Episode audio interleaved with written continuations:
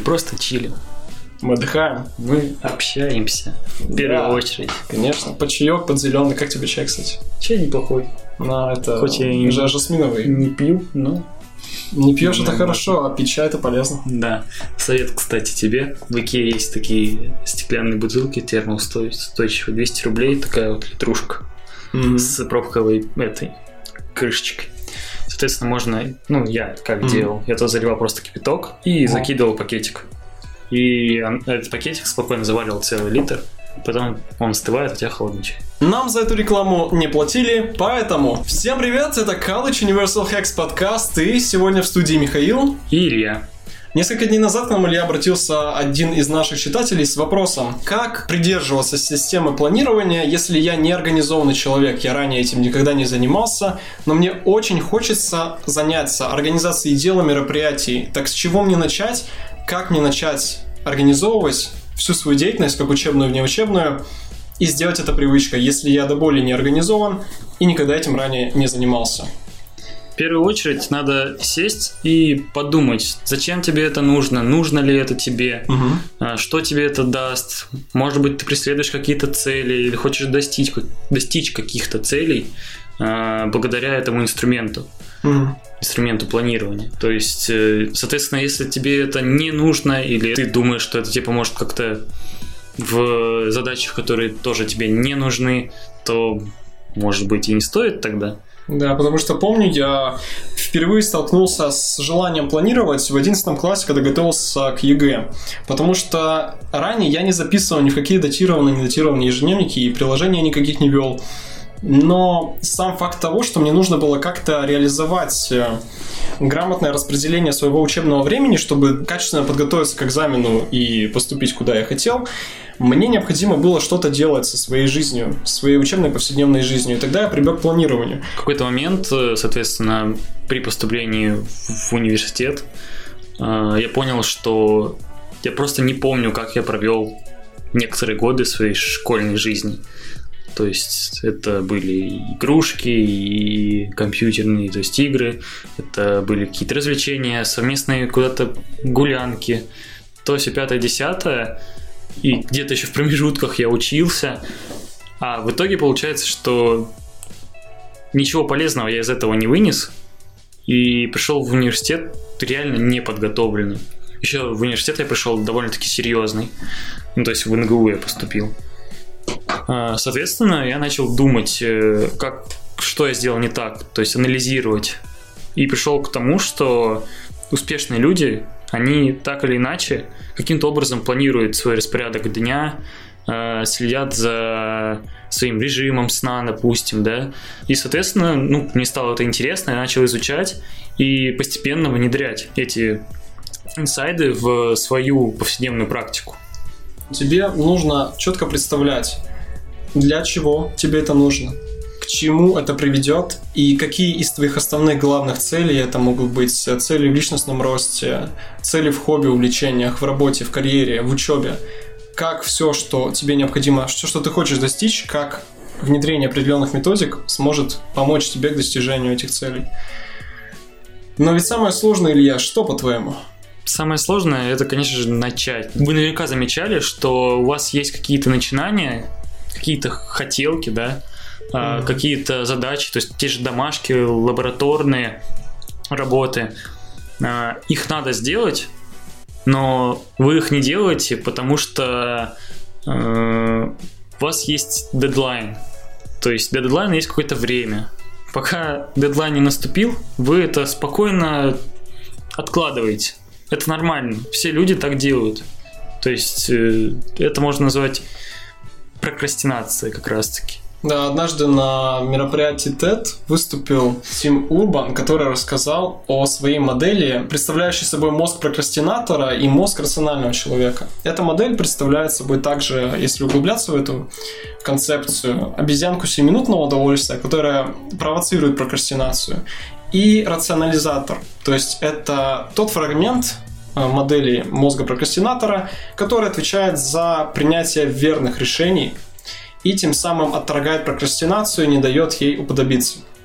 Но что происходит в момент, когда обезьянка 7-минутного удовольствия берет верх? Она встает за так называемый штурвал, и управляя этим штурвалом, не дает тебе выполнять те задачи, которые имеют наиболее для тебя важность. То есть они отвлекают тебя от этих задач и доставляют дофамин в твой мозг. То есть ты выполняешь какие-то сиюминутные задачи, которые не имеют ценности для тебя и в настоящее время не несут какой-либо определенной пользы. Тем самым это приводит к возникновению панического монстра, который также является компонентом модели Тима. Этот панический монстр пугает обезьянку, та уносится в свое дупло, не знаю, где она там живет, смотря какая обезьянка, откуда она вообще взялась, в каком климате обитает, может, это там древесная обезьянка или подземная. Это было очень громко, но так или иначе обезьянка убегает, и кто встает за штурвал? Кто начинает управлять мозгом прокрастинатора? Безусловно, рационализатор. Рационализатор берет и в страхе начинает фигачить таск, который имеет дедлайн, а дедлайн движется. И вот этот вот панический монстр как раз таки и не всегда помогает, но направляет прокрастинатора на выполнение действительно важного таска. И это проблема, потому что всегда, когда в ход вступает страх, не всегда можно отвечать за качество выполняемой задачи. И ведь от этого люди расстраиваются, потому что они не могут начать. А эта обезьянка встает за штурвал и не может дать рационализатору возможность начать действовать. Да, то есть самое главное вообще в, в любом деле, в любом начинании э, это начало.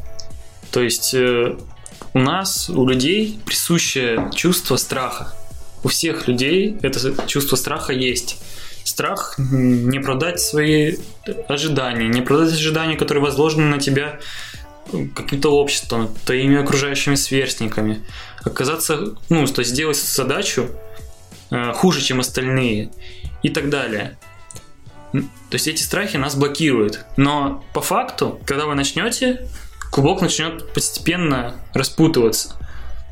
Э, и в итоге, соответственно, ваша обезьянка внимания, она успокоится, вернется, но уже как бы совместно с рационализатором вы спокойно закончите свое дело.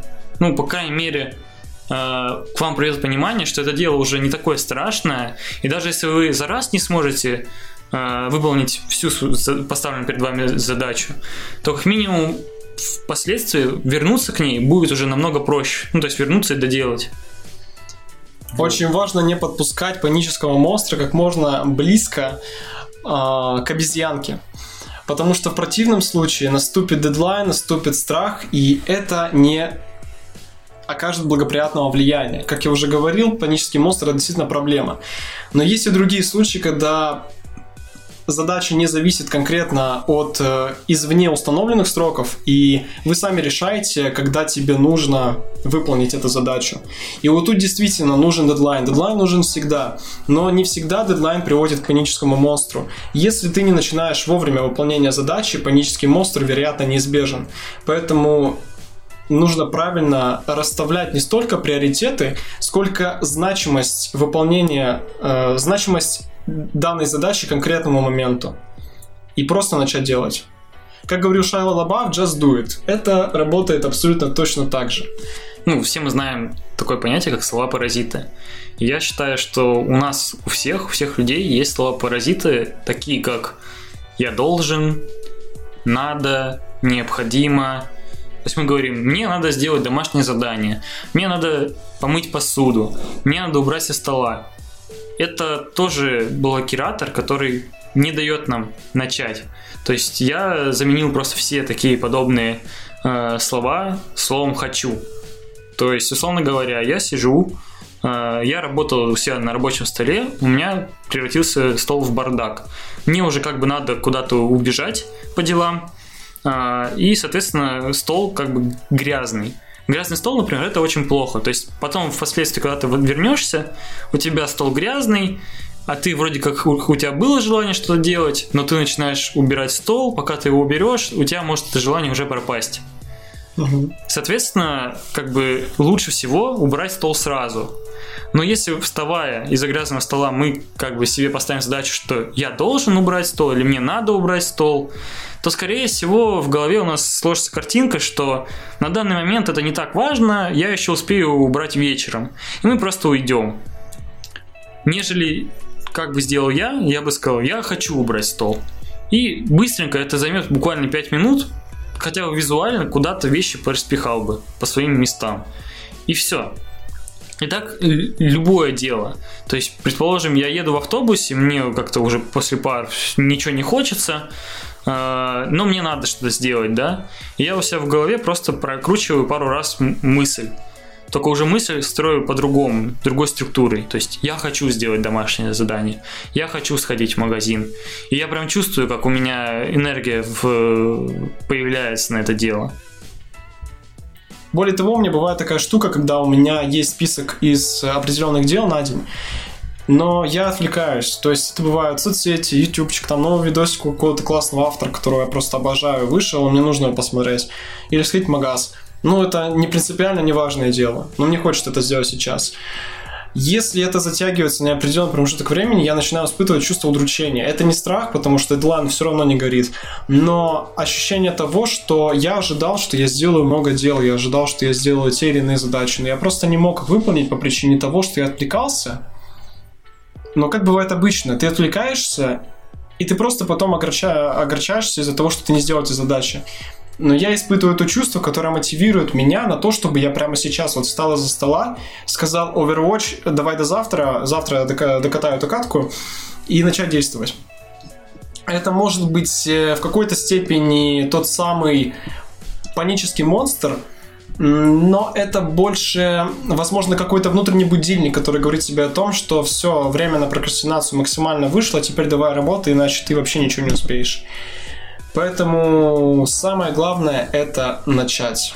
Просто начать дело. А дальше оно, возможно, пойдет намного легче, чем ты думаешь. И сам процесс от выполнения может доставить тебе удовольствие, потому что если это делать из-под палки или из-за горящего дедлайна, ничего хорошего из этого не выйдет. Не забывайте себя хвалить за то, что за сделанные, за выполненные дела.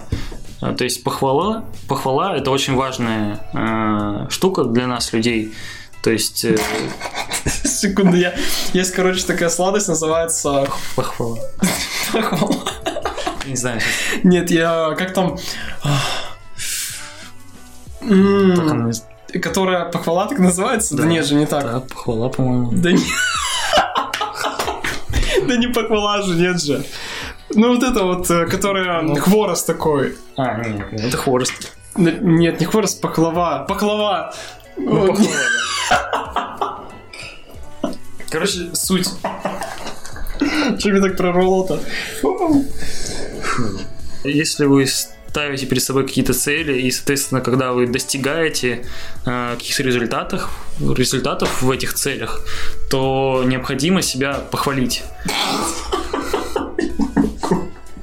Похвалить на такое слово просто. Похвала.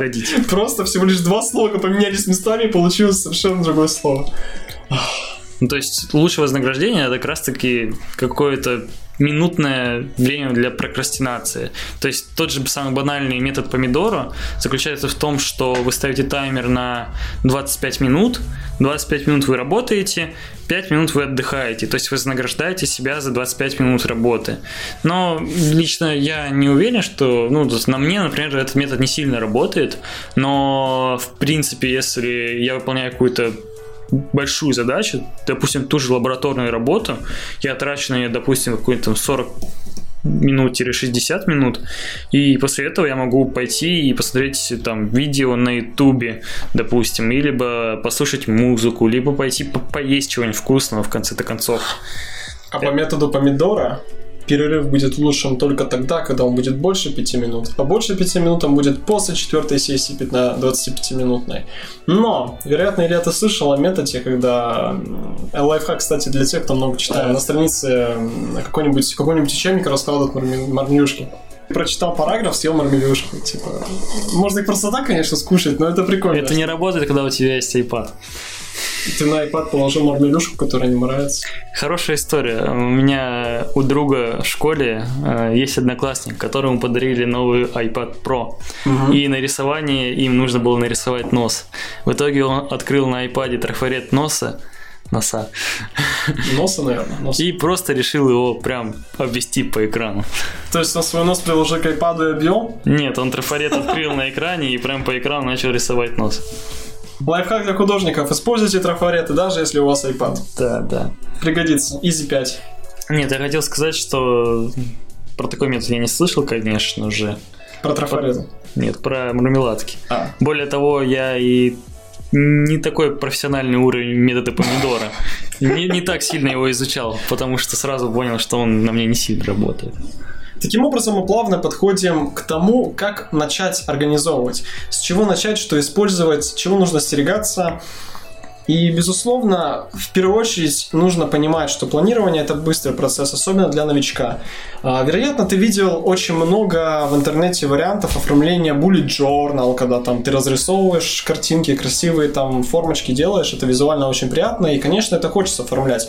Но стоит иметь в виду, что, будучи неорганизованным человеком, вероятно, тебе не хочется тратить много времени на это. Поэтому тебе нужно использовать именно то, что займет по минимуму времени, буквально несколько секунд на то, чтобы задачу добавить, на то, чтобы задачу нужную найти, на то, чтобы ее выполнить, отметить, что она выполнена. И только в этом случае это будет для тебя эффективным, потому что на начальном этапе не нужно зацикливаться на каком-то оформлении, на какой-то организации. Если использование приложения цифрового, не нужно пользоваться всем функционалом, потому что тебе для начала хватит банальных, банальной папки входящие просто набросать чек-лист. Если у тебя есть заметки на телефоне, и ты больше действительно по цифровым решениям, то достаточно открыть просто заметки, создать чекбокс и накидать просто список задач это будет для тебя отличным вариантом и уже даст тебе огромный фундамент для того, чтобы начать организовывать свои дела, потому что ты уже будешь видеть перед глазами, что тебе нужно. А в дальнейшем, по мере адаптирования этой технологии в свою жизнь, по мере интереса и опыта ведения чек-листов, вероятно, тебе станет интересно использовать функционал приложений, который действительно очень полезен. Но, повторюсь, полезен он будет только в том случае, когда тебе перестанет хватать базового функционала, то есть базовых чек-листов, когда тебе захочется их более структурированно иметь в своем приложении или в своем блокноте. А, не стоит вот этот процесс планирования превращать в какого-то огромного слона, который занимает у вас больше времени, чем с выполнения самих задач. Многие советуют тут time blocking, то есть расписывать свои задачки, выделяя под них время. Но объективно скажу, что на начальном этапе у вас это не получится. Это вообще мало у кого получается. То есть рационально э, выделить время на какую-то задачу. То есть, например, вы садитесь и говорите, я выполню лабораторную работу за час а, соответственно, по истечению этого времени пойду делать следующую задачу. Но это невозможно, потому что вы просто не знаете, сколько вы времени потратите на эту лабораторную работу. Более того, может проснуться обезьянка прокрастинации, которая это время растянет. Да, и, соответственно, э, если вы выйдете за рамки своей одной задачи, то вы как бы уменьшить время на другую задачу, в итоге у вас останутся невыполненные задачи на дню, и вы просто будете получать от этого больше негатива, нежели положительных эмоций. А во всем этом процессе самое главное это положительные эмоции. Я бы вам посоветовал первоначально начать планировать не все вокруг себя, то есть не прыгать сразу в омут с головой, а начать с чего-то малого, ну то есть какую-то одну ветвь своего развития. То есть возможно, возможно развитие, своих задач. Возможно, э, учебу, возможно, какие-то дела по дому, возможно, встречи. Просто взять и пытаться их каким-то образом структурировать. Лучше всего взять сразу несколько вариантов э, организ... ну, составления туду-листов.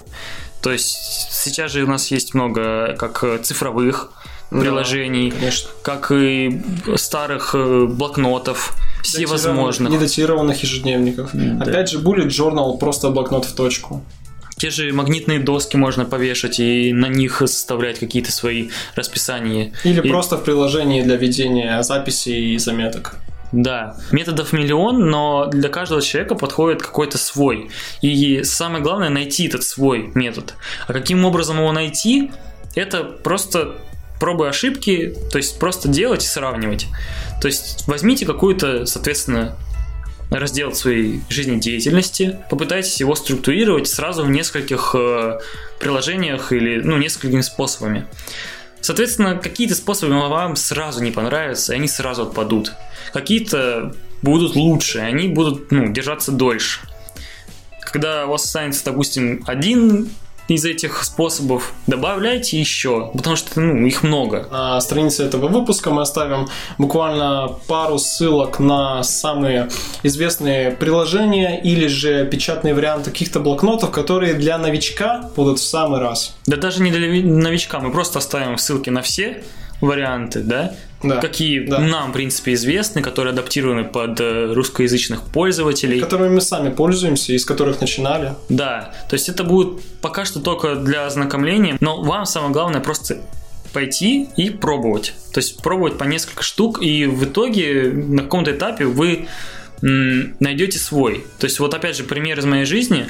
Я сейчас я пользуюсь только Trello. Ну вот реально. А я перепробовал все. И я вот для себя выбрал Trello, потому что мне показалось, что он для меня просто оптимальный. Хотя два года назад еще я его качал, и я на него посмотрел, увидел ну, огромный ассортимент возможностей, mm-hmm. который мне на том этапе просто не нужен был. И как бы я ее закрыл. А когда я начал ну, глубже и глубже углубляться, то есть я делал сначала заметки, потом, соответственно, Google календарь, потом э, Notion попробовал, да, OneNote. И я уже, у меня формировалось понимание, что могут эти э, приложения мне дать, э, и я уже мог выбирать все более хорошие, хорошие под себя подходящие. Ну и вот я пришел к Trello в итоге. Или я стал просто на путь грандмастера, потому что смог объединить функционал Trello с совершенно другими сервисами и приложениями, все это впихнуть в Trello и использовать это как боженька. Именно. Да. На самом деле я Trello совмещаю сейчас с заметками на айфоне, потому что, в принципе, это удобно. Ты потом просто перекидываешь эти заметки сразу в Trello в PDF формате, картинка или не картинка, или ты можешь скопировать текст, вообще нет проблем. Начать организовывать свой день в той или иной сфере жизни, будь то хобби, учеба или работа, не займет много времени, и сам процесс довольно простой. Для начала необходимо определиться, на каком носителе ты хочешь начать создавать список задач. Определился? Это может быть ноутбук, телефон, компьютер или же листок бумаги или даже блокнот. Это не имеет значения. После этого необходимо набросать абсолютно все задачи, которые пришли тебе в голову. Хотя давай, нет, начнем с одной задачи. Что это может быть, к примеру? В нашем случае это запись подкаста. Но запись подкаста, понятное дело, это процесс очень обширный. И чтобы его выполнить, нужно начать под задачи. Ведь когда перед глазами у тебя под задачи, то есть те задачи, которые ходят в выполнение основной задачи, то начать становится меньше, потому что, как говорится, тише едешь, дальше будешь. И это не так страшно, потому что запись подкаста включает в себя подбор материала, анализ источников, составление плана для подкаста, подготовка аппаратуры, запись проекта в Adobe Audition – мастеринг, э, наложение каких-то определенных э, эффектов, продакшн. Публикация в Anchor. Anchor — это наше приложение, которое мы используем для дистрибьютинга подкаста на все музыкальные платформы. В дальнейшем также следующая задача — это, безусловно, шеринг в соцсети, небольшой пиар. И вот теперь можно отметить основную задачу — запись подкаста или запись эпизода. То есть ты понимаешь, насколько обширны могут быть конкретные задачи, которые ты можешь на раннем этапе перед собой ставить. И необходимо придерживаться их четкой детализации. Потому что когда перед глазами у тебя будет определенный план к действиям, задачу становится выполнять намного проще, потому что ты уже будешь четко знать, что тебе нужно делать, в каком порядке, и это и приведет тебя к завершению самой задачи. Еще я хотел упомянуть о такой вещи, как осьминог внимания. То есть, э, почему, в принципе, полезно заниматься вот такой организацией каких-то дел? Краткосрочная память, наша оперативная память, она быстро переполняется. Если вы думаете, что вы возьмете 10 дел и будете все их помнить в голове, нет. Ваш осьминог, возможно, скорее всего, на данном этапе может удержать только 4 Соответственно, какие есть варианты? Вариант развивать этого осьминога, и варианты делать какие-то заметки, э, вести организованный лист и так далее. Ну что же, Илья, надеюсь, мы ответили на вопрос, как ты думаешь? Ну, очень обширно, обширно, обширно то есть да. не точно. Неоднозначно. Неоднозначно. Информации но... много было. Да, то есть, возможно, после прослушивания этого подкаста вы уже куда-то, ну, вам нужно будет что-то более узкое, да, э, и мы сможем уже ответить на этот более сформированный вопрос. Да. То есть прям да. объективно по какой-то вот, по какой-то теме. И... Но для старта фундамент мы заложили. Да, для старта мы заложили фундамент, ну плюс пишите, Видите, хотел сказать. Мы обязательно ответим да. вам в соцсетях, например. Ну, лучше, конечно, пишите, потому что это также для нас тема для наших подкастов, для наших статей. Также можете писать свои вопросы на почту. Почтовый адрес будет прикреплен в описании к данному подкасту, а также, опять же, на нашем официальном сайте collegeunihex.ru, на котором есть очень много статей на тему эффективного обучения, здоровых привычек, жизни в стенах кампуса, университетского движа и многого-многого другого для студентов, поэтому ты там обязательно найдешь что-то полезное для себя. Ну а в студии с вами был Михаил и Илья. Увидимся ровно через неделю на College Universal Hacks подкаст.